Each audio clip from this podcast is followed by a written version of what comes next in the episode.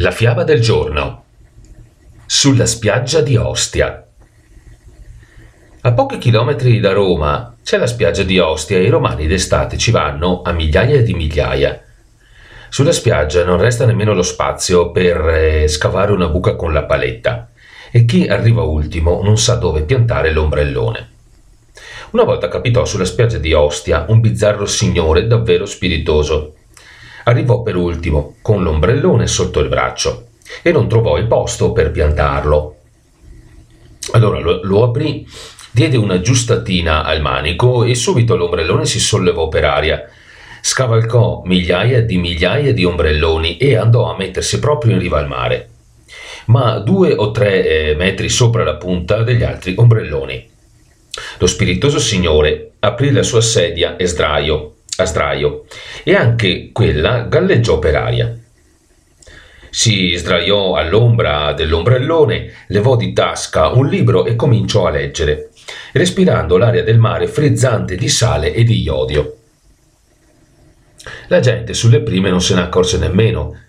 Stavano tutti sotto i loro ombrelloni e cercavano di vedere un pezzetto di mare tra le teste di quelli che stavano davanti. O facevano le parole crociate e nessuno guardava per aria. Ma ad un tratto una signora sentì qualcosa cadere suo, del suo ombrellone. Pensò che fosse una palla. Uscì per sgridare i bambini. Si guardò intorno, guardò per aria e vide lo spiritoso signore sospeso sulla, sulla sua testa. Il signore guardava in giù e disse a quella signora: Signora, mi scusi, mi è caduto il libro. Me lo ribotte su per cortesia. La signora, per la sorpresa, cadde seduta sulla spiaggia e siccome era molto grassa non riusciva a risollevarsi. Accorsero i parenti per aiutarla e la signora, senza parlare, indicò loro col dito l'ombrellone volante. Per piacere, ripeté lo spiritoso signore, mi ributtate su il libro? Ma non vede che ha spaventato nostra zia? Mi dispiace tanto, ma non ne avevo davvero l'intenzione. E allora scenda da lì. È proibito. Niente affatto. Sulla spiaggia non c'era posto e mi sono messo lì. Anch'io pago le tasse, sa? Un anno dopo l'altro, intanto, tutti i romani della spiaggia si decisero a guardare per aria e si additavano ridendo quel bizzarro bagnante. Ah, vedi quello, dicevano. C'ha l'ombrellone a reazione. A Gagarin, gli gridavano. Ma fa monta pure a me. Un ragazzino gli gettò, gli gettò su il libro e il signore lo sfogliava nervosamente per ritrovare il segno. Poi si mise a leggere sbuffando.